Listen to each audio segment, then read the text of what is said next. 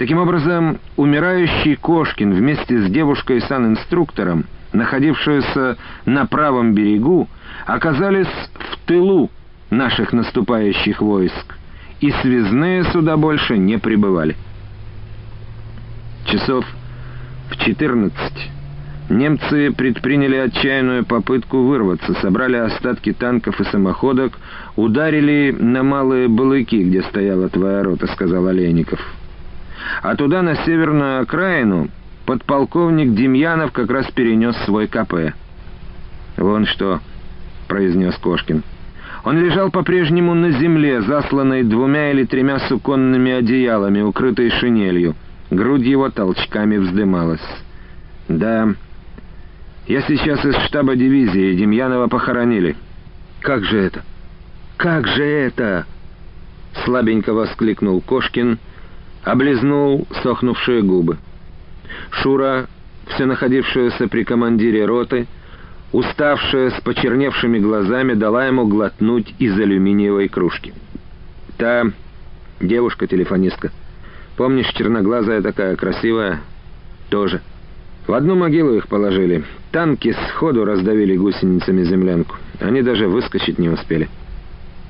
Кошкин никак на это не откликнулся, прикрыл глаза. Но через несколько мгновений их открыл, долго смотрел на девушку санинструктора. «Устала?» — вдруг спросил он. «Что вы, товарищ капитан?» «Да». «Война». «Ты встретил своих людей из-за фронта?» «Встретил. А через два-три дня сам туда ухожу с группой». «Понятно». Спокойно произнес Кошкин. «Ваше дело такое». У всех у нас одно сейчас дело. Сейчас, усмехнулся Кошкин, медленно повернул голову к сидящему на каком-то ящике Олейникову. Дело у нас всегда одно было. На скулах Якова, обметанных черной щетиной, возникли и прокатились желваки. За стенами палатки раздавались голоса девушек-санинструкторов, начальника санчасти, оставшихся в живых бойцов роты — стоны раненых, скрип тележных колес. Тут на берегу болота, на месте только что отполыхавшего боя, где находился умирающий командир роты, было теперь ее расположение. Сюда послезавтра должен прибыть военный трибунал, чтобы рассмотреть и закрыть все дела заключенных.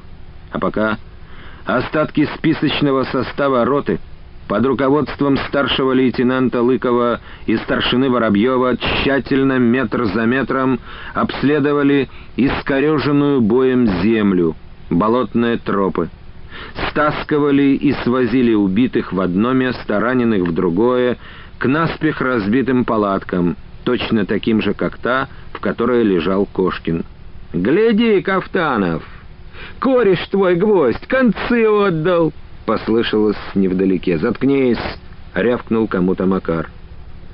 Капитан Кошкин, услышав эти возгласы, чуть скривил потрескавшуюся от сжигавшего его внутреннего огня губы.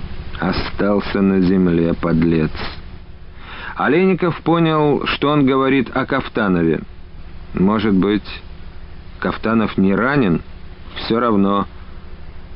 Перед боем было обещано — а у нас это закон.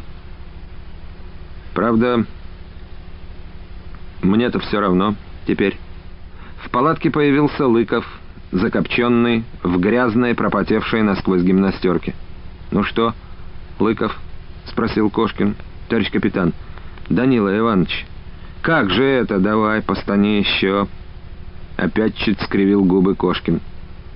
Приближающаяся неумолимая смерть уже обострила его лицо, оно сделалось серым, бескровным. «Что?» — спрашиваю. «Там». «Доставляем раненых из-за речки. Кончаются перевязочные материалы. Начальник санчасти послал за ними подводу в дивизию. Сам валится с ног.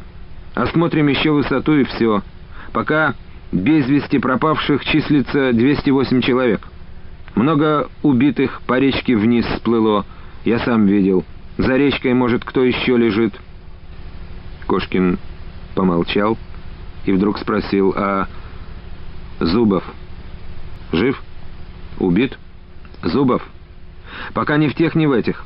Последний раз я его где же видел? На том берегу речки, когда он взвод к высоте повел. Мог бы двигаться, объявился уж. Понятно. Ты занимайся своими делами. Ступай. Старший лейтенант постоял еще молчком, повернулся и вышел. А Зубова жалко мне. Едва слышно прошептал Кошкин. Вот тоже судьба человечья. Что говорит такое Родина? Где ее найти? Ты понимаешь? Нет, тебе не понять. Олейников вспомнил свой недавний разговор с Зубовым и сказал, я с ним разговаривал. Он заново вроде бы рождался. Да, здесь, в роте. У командира роты началось удушье. На губах появилась розоватая пена, и сидевшая у его изголовья девушка торопливо стерла ее комочком бинта, зло глянула на Олейникова, чего, мол, торчишь тут, не даешь человеку спокойно умереть. Но Кошкин, словно разгадав ее мысли, проговорил, «Ты, Яков, спасибо, что зашел. Посиди, не уходи. Это недолго». Он говорил а розовая пена выступала на иссохших его губах. Я, Данила Иванович, просто ощутил необходимость зайти. Прости меня за все, если можешь. Да что ты? Эх, Яков, много было таких, как ты и как я. Почему я не знаю? Не успел этого узнать. Может, что-то стал понимать, да не ясно пока. Другие все поймут, все узнают. Скоро. А я... Одно я знаю твердо.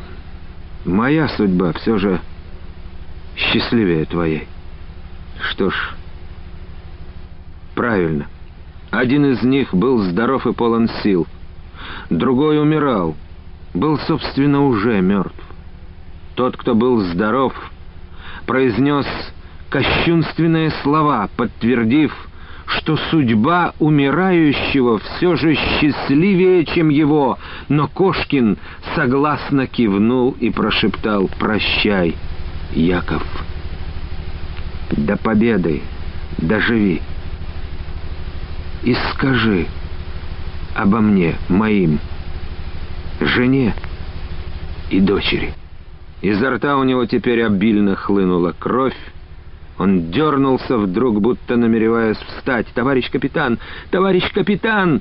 Воскликнула девушка обезумевшим голосом, схватила его за плечи, и он, будто подчиняясь ее рукам, покорно лег, вытянулся и затих. Едва он затих, девушка обтерла ему губы, кровь изо рта больше не шла, девчонка уронила голову на свои колени и беззвучно зарыдала. Яков Олейников поглядел на ее слабенькие, обтянутые солдатской гимнастеркой трясущиеся плечи, поднялся и вышел из палатки. Ивана Савельева Олейников все же отыскал. Он нашел его через день, километрах в трех от передовой, куда отвели остатки третьего гвардейского танкового полка, уцелевшие после боя. Полдневное солнце щедро обливало лучами изувеченный перелесок, обезображенную гусеницами поляну, несколько танков, обшарпанных с вмятинами на броне с обгоревшей краской. Танки стояли по всей опушке в беспорядке, в разные стороны, разбросав пушечные стволы, и казалось, что они никогда больше не заведутся, не оживут, не превратятся в грозные боевые машины. Иван был в нижней рубашке, босс, с повязкой на голове. Выстиранная гимнастерка и портянки были развешаны на кустах. Примостив между сучьями дерева осколок зеркала, он тупой бритвой соскребал со щек грязную и крепкую многодневную щетину. И когда зашумел мотор олейниковской «Эмки», даже не повернулся на звук. И Олейников не узнал его в первые секунды, спросил, проходя мимо.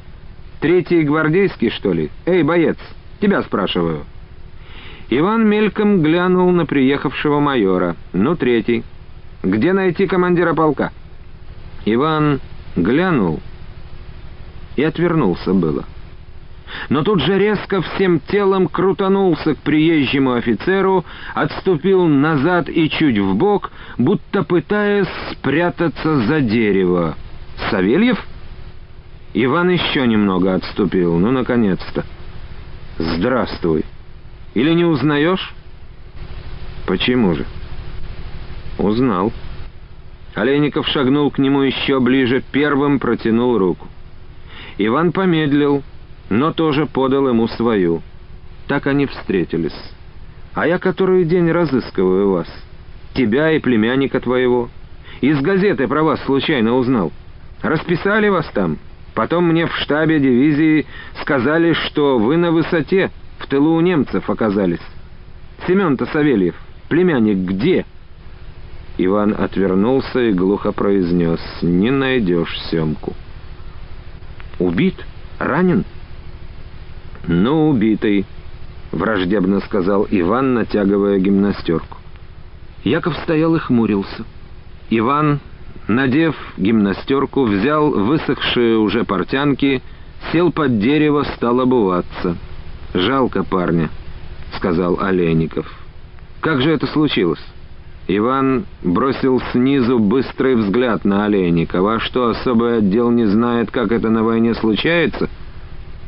«Иван Силантьевич, я не из особого отдела», — проговорил Олейников негромко, ощущая перед этим рядовым солдатом неловкость.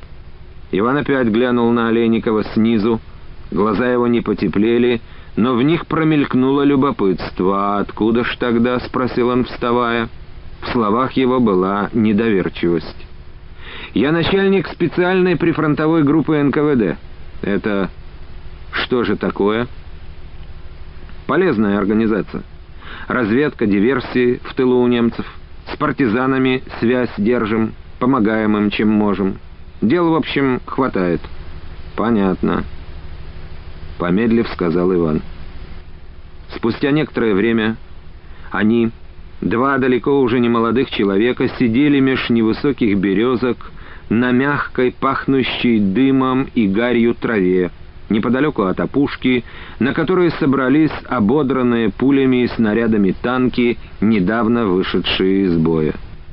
На траве стояла вскрытая банка мясной тушенки, котелок с кашей, лежали две ложки — полбулки черстого хлеба, фляжка с водкой, из которой они отхлебнули всего по глотку. «За встречу», как сказал Олейников. Иван возражать не стал и молча принял фляжку из рук Олейникова. И теперь он негромко, не спеша, часто останавливаясь, рассказывал тусклым, уставшим голосом. Убила Семку рано утром. Солнце едва на сажень разве от земли поднялось. Он контуженный был, до того в траншее лежал. В голове у него от контузии неладно было. Наши погнали немцев, тучами они побежали и прямо на нас. Все, думаем, сомнут нас, растопчут. И с востока немцы отступали, и из-за реки. Оттуда их какая-то наша часть выбивала. Ружейников, командир батареи, говорил, штрафники будто. Штрафники, подтвердил Олейников. Через болото штрафная рота ударила, да, мы видели, еще удивлялись. А это штрафное дело тоже по твоей части? Нет, это совсем другое, сказал Олейников. А знаешь, кто штрафной ротой командовал? Кошкин Данила Иванович земляк наш». Иван это сообщение внешне воспринял как-то равнодушно. лишь повернул к Олейникову голову и переспросил «Кошкин?» «Ну, помню». «Иван?» Олейников все время это чувствовал, был его неожиданным появлением несказанно удивлен, даже ошеломлен. Напрасно вырвавшиеся его слова «А я который день разыскиваю вас» еще более озадачили Савельева. Он все время держался настороженно и скованно, и вот лишь теперь в его холодных, измученных, всем пережитым глазах начало что-то оттаивать.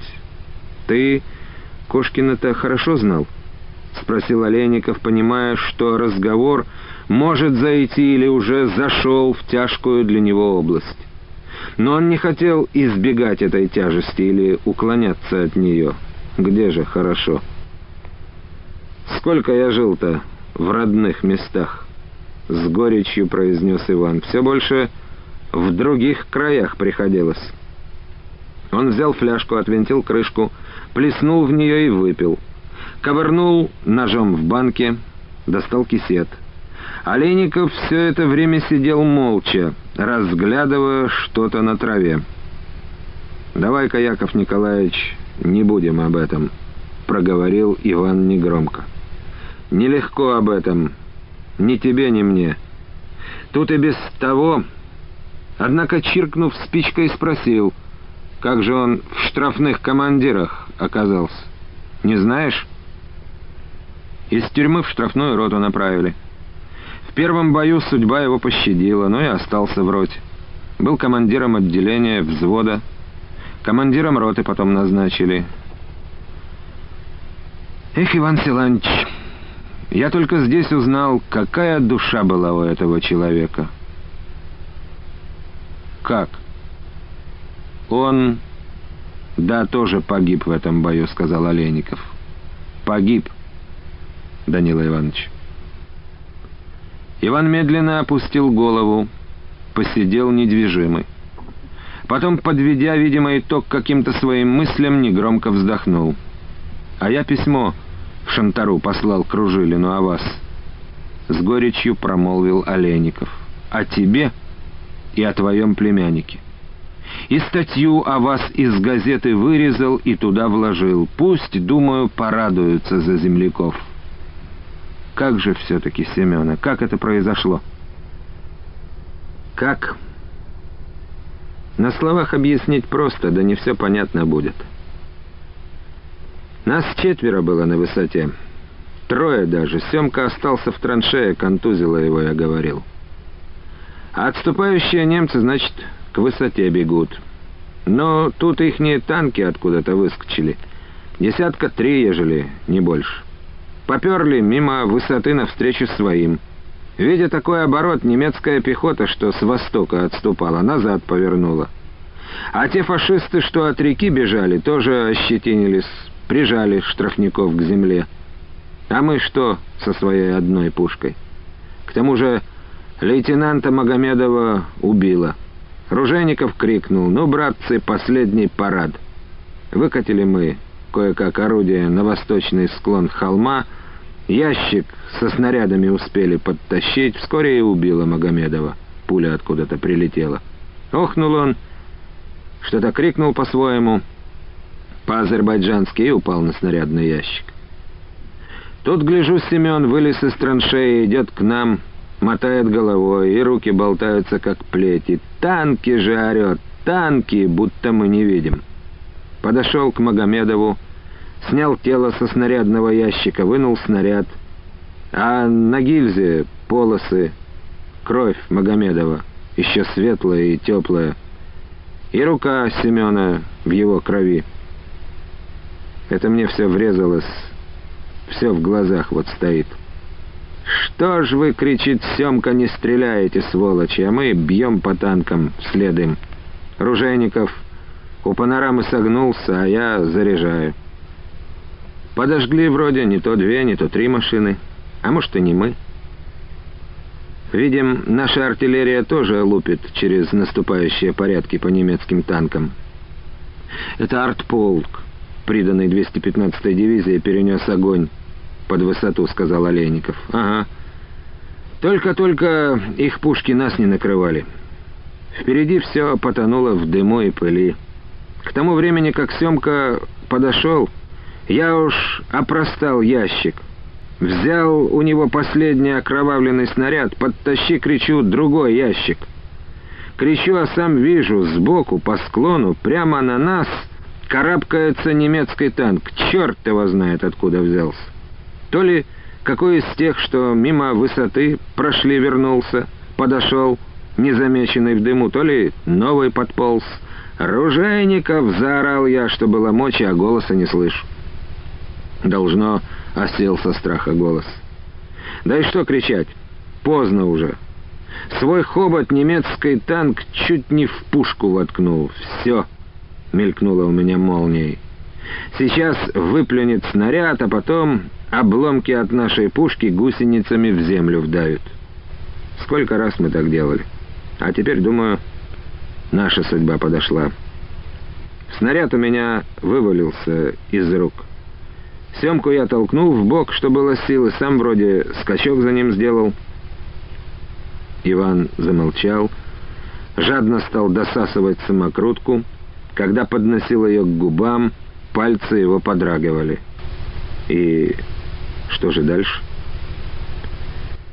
А так все и произошло. Взрывом меня об землю бросило, но чую живой, только головой о камень ударился. Иван дотронулся до повязки, усмехнулся. Видишь, как бывает. Ни осколок, ни пуля головенку мою никудышнюю не могли найти, об камень проломил. Вскочил я. Танк, раздавив гусеницами нашу пушку, уже ушел, не видно его. Ни танка, ни пушки нашей, значит. На ее месте один дым стоит. Ружейников там же возле пушки был. Ружейников заныло в мозгу. А Семка, где Семка? Иван трясущимися пальцами вдавил окурок в землю. Семка, значит, был уже готов. Он лежал, распластавшись на животе с окровавленной спиной. Осколок угодил ему меж лопаток, вырвал лоскут гимнастерки. Перевернул я его. Лицо у него серое, мертвое. Мне его даже и не жалко было как-то в ту минуту, а немело только все внутри у меня. День стоял, как и предыдущие, знойный и безветренный. Березки, под которыми сидели Олейников и Савельев, давали жиденькую тень, немного защищали от солнечных лучей, но все равно было душно. Гимнастерка Олейникова была, однако, наглухо застегнута, и только сейчас он, как бы нехотя, поднял руку и расстегнул две верхние пуговицы. И Ружейников, значит, погиб — «Нет», — сказал Иван. Голос его вдруг захлебнулся. Проглотив комок слюны, продолжал. Как он уцелел, прямо ошарашило меня. Я возле Семки сижу, чую, кто-то в стороне маячит сквозь неосевшие еще дым и пыль. Гляжу, там, где пушка стояла, поднялась растопыренная, страшная, обгорелая фигура — двигается ко мне, как, ей-богу, как леший сквозь болотный туман идет. Подошел, сел, на семку глянул. «Вот тебе и сосенки, елочки», — говорит. И он весь в крови, и семка, и у меня по щеке течет с головы. Сейчас Ружейников в санбате лежит. Утром я был у него, улыбается. Мне, говорит, дырки залепят, и новую батарею дадут. Давай ко мне в батарею, командиром орудия назначу». «Да», — только и сказал Олейников. Потом в воздухе долго держалась тишина. С опушки, где стояли танки, доносились приглушенные листвой голоса, кто-то заразительно хохотал, и слышались удары молотка о железо. Но все эти звуки не нарушали глухого и тяжкого безмолвия, повисшего над Олейниковым и Савельевым Иваном. «Ну и сушь», — проговорил наконец Иван. «Хоть бы маленько дождик брызнул, воздух прочистил». Зачем же мы тебе с Семкой понадобились-то?» Олейников приподнял голову, потер пальцами по привычке шрам на щеке, потом медленно повернулся к Ивану, оглядел его так, будто видел впервые. Иван даже сказал невольно, «Чего это ты еще?» «Зачем?» — переспросил Олейников. «Посмотреть на вас да сравнить. Чего? С чем?» Уголки рта Олейникова шевельнулись, в выражении лица проступило что-то жесткое, беспощадное. «Тебя? С братом твоим, Федором, а сына с отцом, значит? Как это сравнить?» проговорил Иван, ни о чем не догадываясь еще, ничего не зная. Он, Федька писали из дому, на фронт был взятый прошлой зимой. Погоди, неужто он тоже здесь?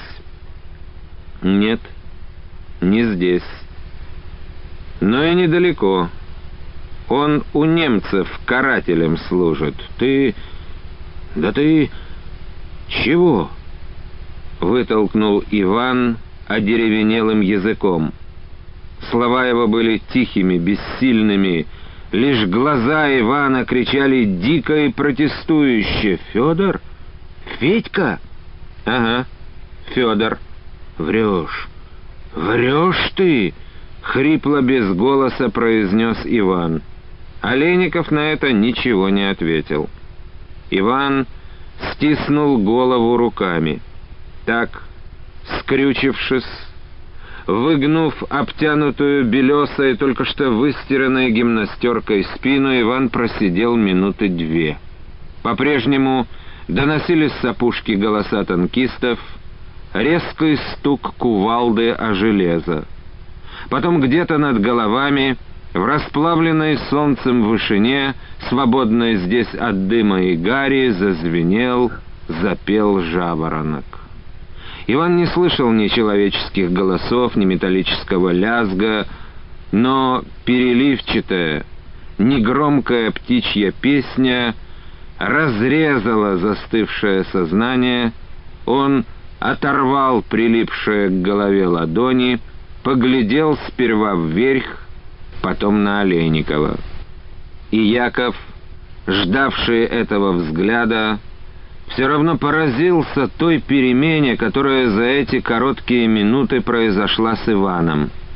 Лицо его серое и бескровное будто усохло. Сразу похудело. В глазах не было теперь ни боли, ни страха, ни изумления, ничего живого. «Так...» — промолвил он посиневшими губами — так он, видно, и должен был кончить Федька-то. Слава богу, что Семка... Трясущимися руками он опять вынул кисет, от сложенной в маленькую гармошку газеты оторвал клочок и, просыпая на колени махорку, стал вертеть самокрутку, но бумага порвалась. Яков достал пачку беломора, молча протянул ему, но Иван только махнул рукой, оторвал еще полоску газеты. «Ах, Яков, Яков!» — произнес он с тоской и болью, вздохнув. И с этим вздохом будто вогнал внутрь себя остатки сомнений в происшедшем с Федором, растерянности и изумления, вызванных сообщением Олейникова. Пальцы рук его перестали дрожать. Получаются куролесы в жизни-то людской. Все криво, криво, а потом и вовсе в сторону. Как же так, а, Яков Николаевич?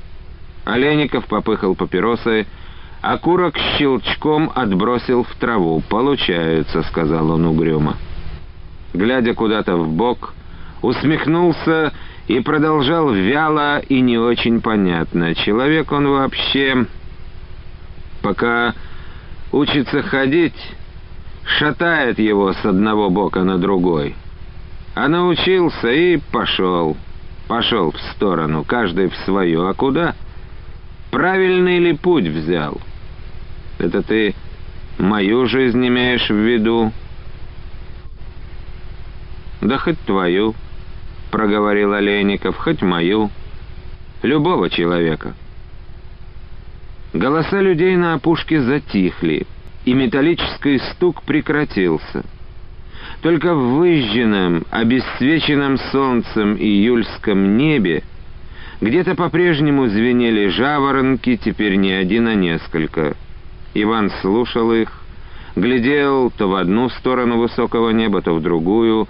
Птиц он отыскать там не мог, а губы его временами оживали, и в глазах появились странные отсветы. «Скоро я, может быть, с Федором, братом твоим и повстречаюсь», — негромко проговорил Олейников. «Послезавтра я с группой ухожу к немцам в тыл, под деревню Шестакова. Там одна немецкая разведорганизация окопалась, приказано ее немного пощупать. Там же в Шестакове и Федор у немцев служит». Олейников глядел прямо в лицо Ивану.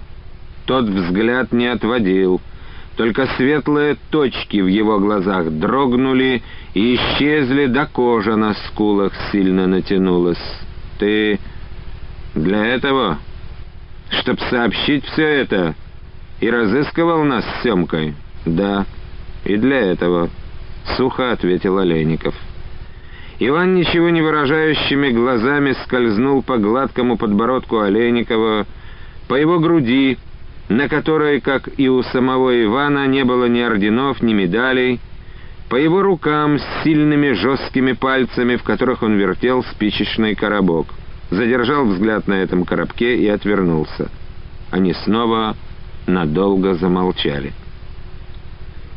«Слава Богу, что Семена убила», — проговорил Иван наконец, если убила. «Как?» — мгновенно воскликнул Олейников. «Как это, если убила?» «Погиб он, конечно. Я же сам видел. Только не пойму, куда тело делось. Я после боя всю высоту облазил. Еще до того, как убитых хоронить начали. Нету его. Не нашел. Куда же он делся?» «Не знаю, я все обыскал». «Да что ты голову мне морочишь?» Зло воскликнул Олейников. «Не морочу я!» — вскипел и Савельев. Но тут же остыл. Принялся, как и раньше, не спеша рассказывать. Оно как все было там у нас, после того, как танк это орудие наше раздавил. Ружейникова тоже взрывом отбросило от пушки. Этим и спасся. Плечо его осколками ободрало только. Подошел он, значит, ко мне, сел на семку, глядит. Помню, спросил, сколько ж ему лет. Я сказал и говорю, давай плечо тебе чем-нибудь перевяжу. «Погоди», — отвечает с плечом, — «смотри-ка». Это значит, возле речки снова бой закипел, стрельба заревела. Мы кинулись к своему окопу. Глядим, Немцы сыпят от реки, сбили их, значит, штрафники, погнали. А, сосенки, елочки, засверкал глазами ружейников, а сам диск в автомат вбивает. Потом гранаты стал по карманам рассовывать. И мне, бери остальные. Чего головой вертишь, как дурак? А я верчу, потому что вижу из-за дымов, что на западе распластались, кучи немцев бегут и опять в сторону нашей высоты. Земля в ту сторону ровная, как стол. Кое-где только овражками изрезана. Километра на два вдаль. До самых дымов все видно. «Гляди!» — закричал я. «И оттуда немцы отступают. Где?» — прохрипел Ружейников. «А, сволочи! Так тем более, айда, давай!» Махнул мне автоматом. Переметнулся через бруствер. Я за ним, значит. Олейников сидел неподвижно, Грустновато глядел куда-то перед собой. Казалось, он вовсе не слушает Ивана, а размышляет о чем-то, думает какую-то свою давнюю нелегкую думу. Однако едва Иван примолк, Олейников тотчас поднял на него свои уставшие колючие глаза. «Ну, немцы от реки тоже своих, видать, заметили. Отстреливаясь в ту сторону и попятились.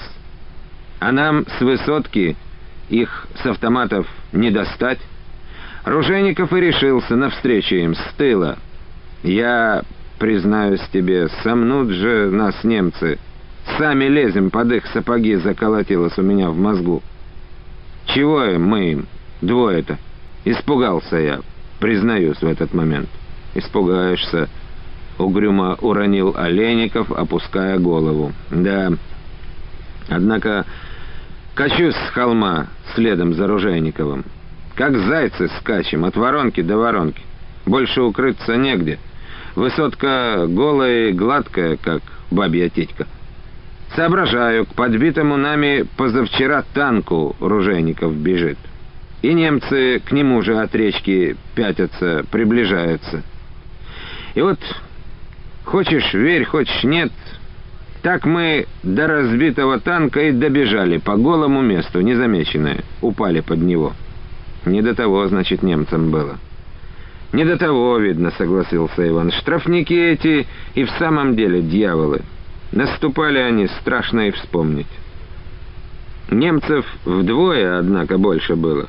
Только прижмут штрафников к земле, а те опять поднимаются под самый огонь. И прут, как заговоренные. Косят их, а они... «Что же им остается?» — сказал Олейников.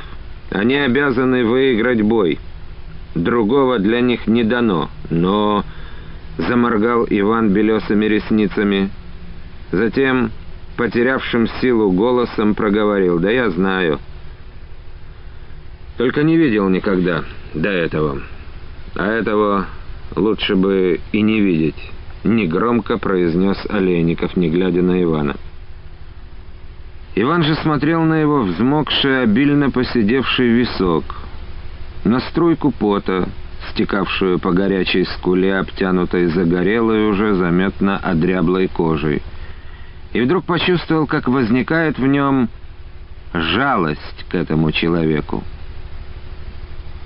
Оно многого не надо бы.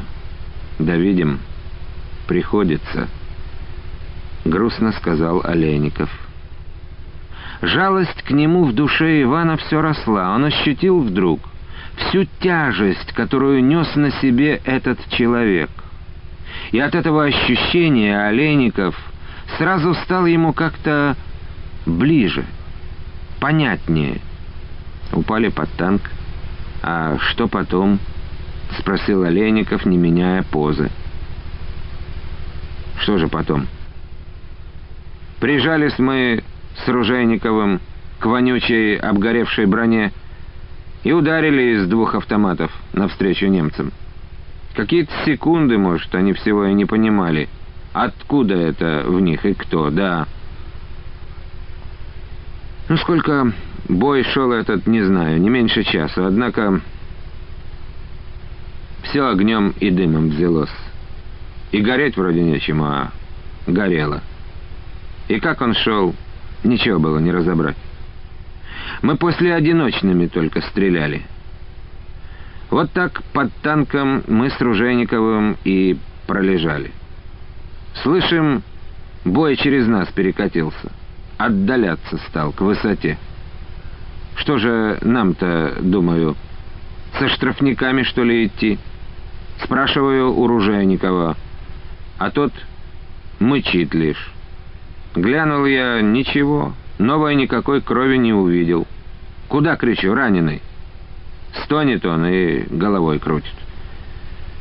Эх, думаю, черт ли с ними, со штрафниками-то обойдутся. Вытащил Ружейникова из-под танка, взвалил на плечи, понес к реке. Вот так.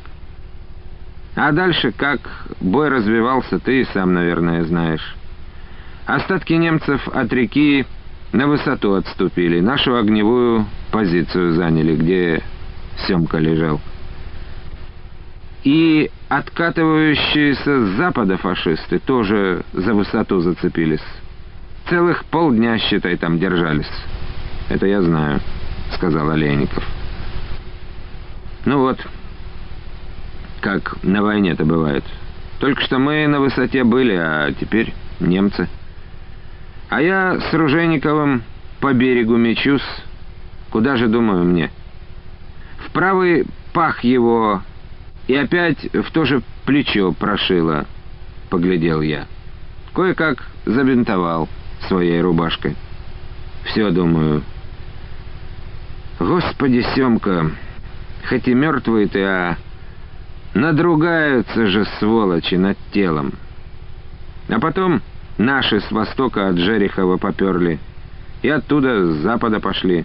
Вскоре наша пехота вдоль реки потекла. Но я, значит, доложил какому-то лейтенанту, кто мы такие, откуда. Тот аж глаза выпучил. Живы? Знаем об вас. И крикнул кому-то весело. Их сто раз похоронили, а они живые черти полосатые. Быстро в санроту старшего лейтенанта Ружейникова, Савельева накормить, а после боя я лично трофейным коньяком напою его, доставлю его в родную танковую часть. Ну и напоил? — спросил зачем-то Олейников. «Нет», — ответил Иван и вздохнул. «Веселый был лейтенант, молоденький еще. После боя, когда Семку искал, я на труп этого лейтенанта наткнулся. Его, значит, нашел, а Семку нет». Голос Ивана дрогнул, он умолк, лишь долго и тяжко дышал. Может, немцы Бросили в воронку его куда, до землей присыпали, проговорил Олейников, когда Иван немножко успокоился. Иван мотнул головой. «Все я осмотрел, все обшарил». Тем же часом, как немцев с высоты выбили. Магомедов там и лежал, где погиб, и другие наши, убитые. Никого они даже с места не тронули. Некогда им было и не к чему. Не с собой же немцы его труп увезли. Да зачем он им, ежели мертвый был? Тяжко проговорил Иван. Олейников поднял холодные, немигающие глаза. Под этим взглядом Иван сгорбился еще больше еще ниже наклонил голову, обнажив худую, черную от загара и от въевшейся бензиновой копоти и пороховых газов шею. А ежели Семка не убитый был, а без сознания всего, раненый, и в плен теперь угнатый, не прощу себя. Ежели узнаю, об том застрелюсь. И спина его затряслась, задергалась. Олейников подождал, пока спина Савельева дергаться перестала, проговорил спокойным голосом, не осуждающим, посоветовал дружески. «Давай это дело. И жену, и детей обрадуешь. Геройством твоим гордиться будут». Жену-то, кажется, Агатой звать. При имени жены Иван приподнял голову, разогнулся, поглядел вокруг нездоровыми, ничего не чувствующими глазами и уперся ими в Олейникова. Якову казалось, что Савельев подтвердит «да, мол, Агатой», но вместо этого Иван произнес, почти не шевеля губами. «Ты можешь меня с собой?» «Туда». Шестакова это взять. Олейников чуть заметно двинул бровями. «Ты договорись с кем надо», — попросил Иван еще более осевшим голосом. «А, Яков Николаевич». «Зачем тебе это?» тоже волнуясь, спросил Олейников. «Не знаю». И тут же, словно опровергая себя, даже не Олейникова, произнес, почти прокричал со злостью. «А разве непонятно? Разве непонятно?» «Хорошо, Иван Силанович, я договорюсь», — глухо ответил ему Олейников.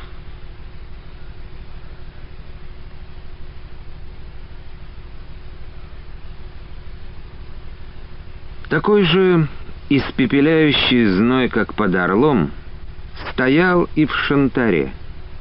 В течение июня не упало ни одной капли.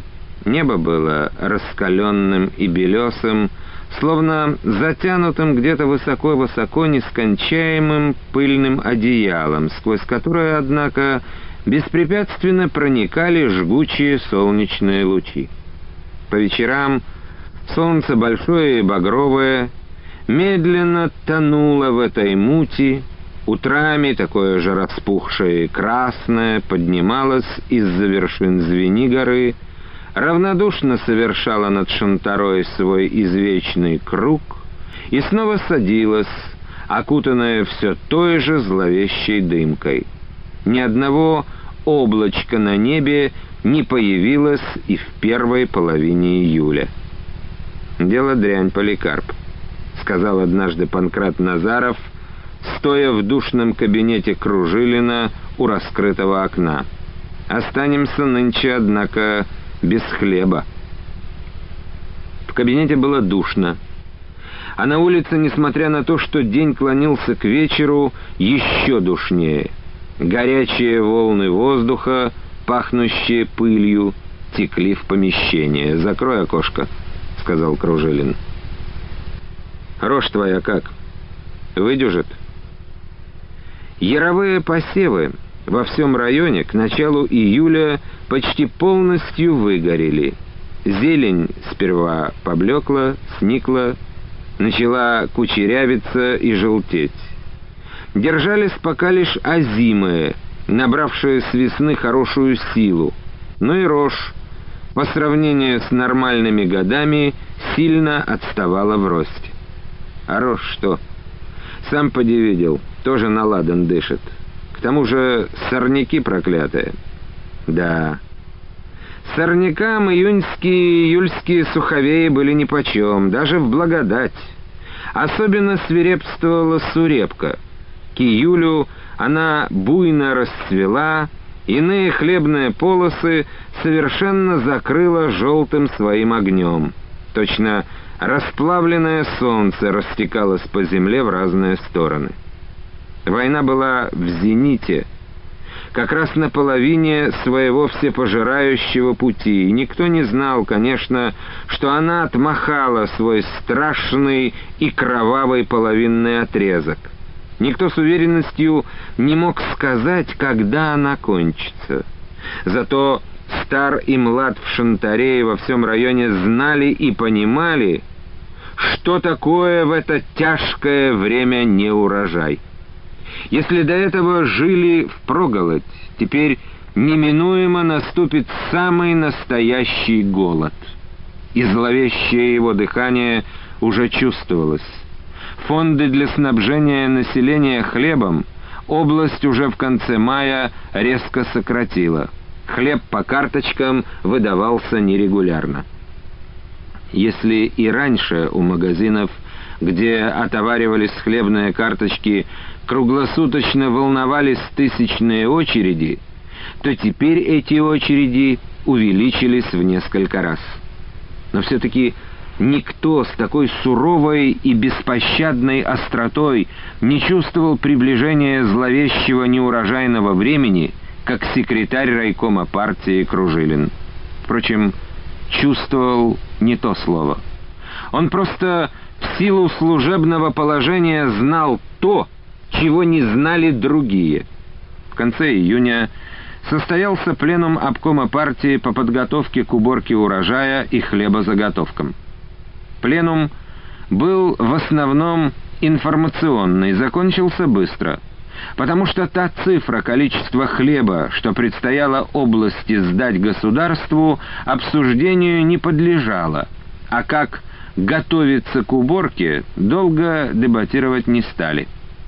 Что ж тут говорить, дорогие товарищи, что же вас учить, как убирать скудный урожай этого года с какой-то домашней откровенностью и простотой, сказал в заключительном слове первый секретарь обкома партии. Но вы же сами понимаете, что будет, если не сделать все возможное и даже невозможное. Секретарь обкома остановился, оглядел немо сидящих в зале людей, снял очки, которые начал носить с недавних пор, протер их и снова надел.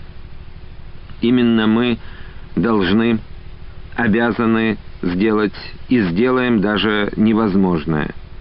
Но каждый имеющийся у нас трактор и комбайн должен работать. За это отвечает партбилетом лично каждый секретарь райкома партии, председатель райисполкома и все другие работники, кого это касается. И я отвечаю. Перед партией, перед народом нашим, перед Родиной. Надеюсь, тут все ясно. Подробнее объяснять не надо? Яснее было некуда.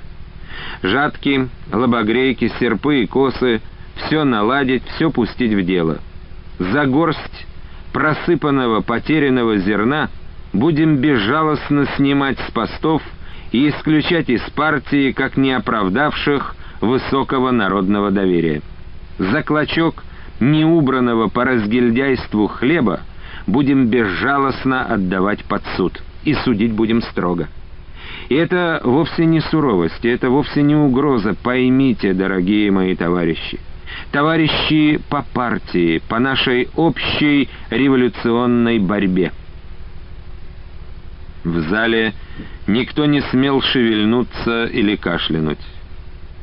И в этом тугом, натянувшемся до предела безмолвии Поликарп Матвеевич Кружилин ощутил вдруг невиданную силу, ощутил вдруг, как она, эта непонятная и необъяснимая, неизвестно откуда берущаяся сила накапливается с каждой секундой, и отсюда, из этого небольшого зала потом разольется по всей области и совершит то невозможное, о котором говорит секретарь обкома.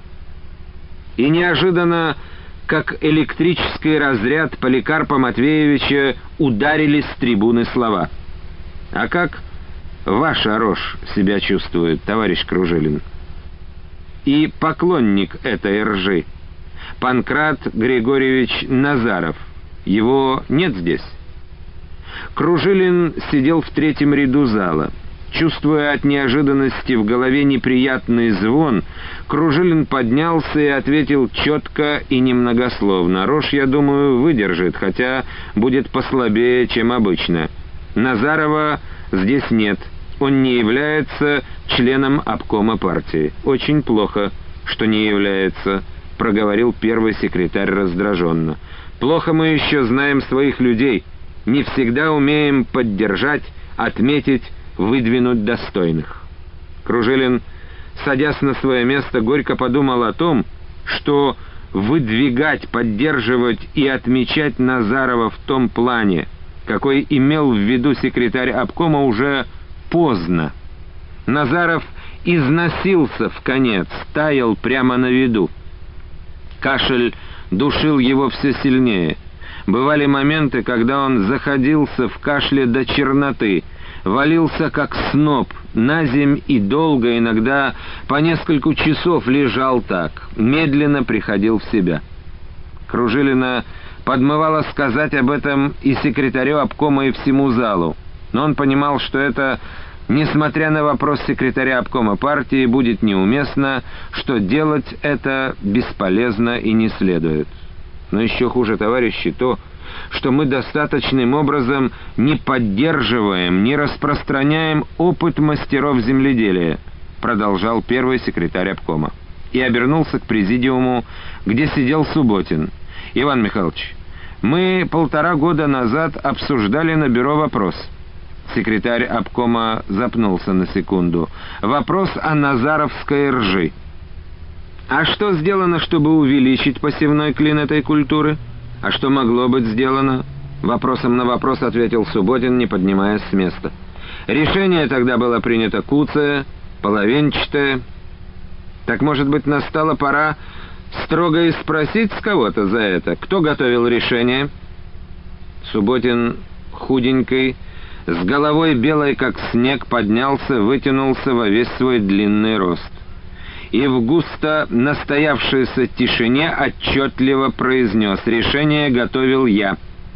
Видите, он готовил. Насмешливо и сердито кивнул через плечо первый секретарь обкома. И в решении был пункт о том, чтобы некоторые районы, прилегающие к Шантарскому, климатические условия которых сходны, изучили и рассмотрели вопрос о возможностях увеличения посевов ржи. Но вы этот пункт вычеркнули. «Я?» Опять повернулся первый секретарь обкома к президиуму. «Да, лично вы», — спокойно произнес Субботин и сел. Прежняя тишина стояла в зале. Но теперь было в ней что-то такое, отчего даже у Кружилина поползли по коже холодные мурашки. Позади стола президиума во всю заднюю стену сцены висел портрет Сталина в маршальской форме. Верховный главнокомандующий, чуть прищурившись, глядел в зал. Первый секретарь обкома на несколько мгновений, кажется, потерялся, не знал, что ответить. Затем вздохнул, потрогал очки, поправляя, хотя они сидели нормально. «Вот видите», — глухо проговорил он, — «значит, не на высоте оказался. Ну что ж, на очередной партийной конференции вы вправе, кто вслух, а кто, если не найдется смелости при тайном голосовании, учесть эту грубейшую мою ошибку». И зал неожиданно подчиняясь какому-то необъяснимому коллективному чувству, взорвался аплодисментами. Захлопал и Кружилин, вдруг не только прощая первому секретарю то обстоятельство, что он вычеркнул тогда из решения бюро обкома самый важный и жизненно необходимый для него Кружилина, для Назарова, для всего района и области пункт, но и испытывая благодарность к этому старому партийному работнику, известному деятелю подполья и гражданской войны, не раз потом, как слышал и знал Поликарп Матвеевич, и битому, и впадавшему в немилость у более высокого руководства за свою прямоту и смелость. От этих аплодисментов первый секретарь обкома партии откровенно смутился. Он переступил с ноги на ногу и, поблескивая стеклами очков, заговорил. «Спасибо, товарищи». «Спасибо». На высоте тогда оказались Кружилин с Субботиным, а прежде всего Панкрат Григорьевич Назаров. Я был недавно на его полях. Кружилин поднял голову, недоуменно поглядел на Субботина. Тот из президиума поймал его взгляд, пожал плечами. Не переглядывайся так, Кружилин, с твоим дружком Субботиным. Огорошил его секретарь обкома. И сам Назаров не знает, что я был. Объезжал посевы, заглянул и в ваш район. Рожь действительно должна и при нынешних погодных условиях выдержать. С сорняками, если справитесь. Какие меры принимаете? Это опять был вопрос к Кружилину. Он встал и ответил. На прополку всех подняли, даже занятия в школах на пару недель раньше закончили. Хотя за это по головке тоже не погладите. Ладно, сделаем вид, что мы этого не заметили. А ты нам не говорил. И, дорогие друзья, давайте исправлять с рожью нашу ошибку. Мою, вернее сказать, ошибку. Как это сделать, мы подумаем. Осенью после уборки еще раз рассмотрим этот вопрос на бюро обкома. А пока районы, прилегающие к Шантарскому, да и сам Шантарский, должны представить в обком свои соображения на этот счет. «Пойдем ко мне домой, чайку похлебаем», — сказал после пленума Субботин Поликарпу Матвеевич. Новосибирск, большой, в основном деревянный город, был тих, пустынен и угрюм. Великая беда, гулявшая над страной, наложила и на него свой отпечаток. Некрашенные крыши и палисадники, покосившиеся ставни, обвалившиеся на стенах кирпичных домов штукатурка, разбитые во многих местах мостовые — все говорило о том, что подновлять, ремонтировать, приводить город в порядок было некогда, да и некому. Навстречу Субботину с Кружилиным иногда попадались молчаливые, плохо по-мужски одетые женщины, проковылял одинокий инвалид на костылях, громыхая проехала повозка, груженная какими-то ящиками, прошел воинский патруль. Начальник патруля — Пожилой, усатый капитан, обликом похожий на потомственного питерского рабочего, видимо, знал Субботина, отдал ему честь. Субботин молча кивнул капитану. Затем минут пять никто на встрече не попадался, и Кружилин сказал, такое чувство, что город в конец обезлюдил. Все там. Субботин неопределенно махнул рукой. И старый млад. Кто может и кто не может. Считай, круглосуточно в цехах у станков.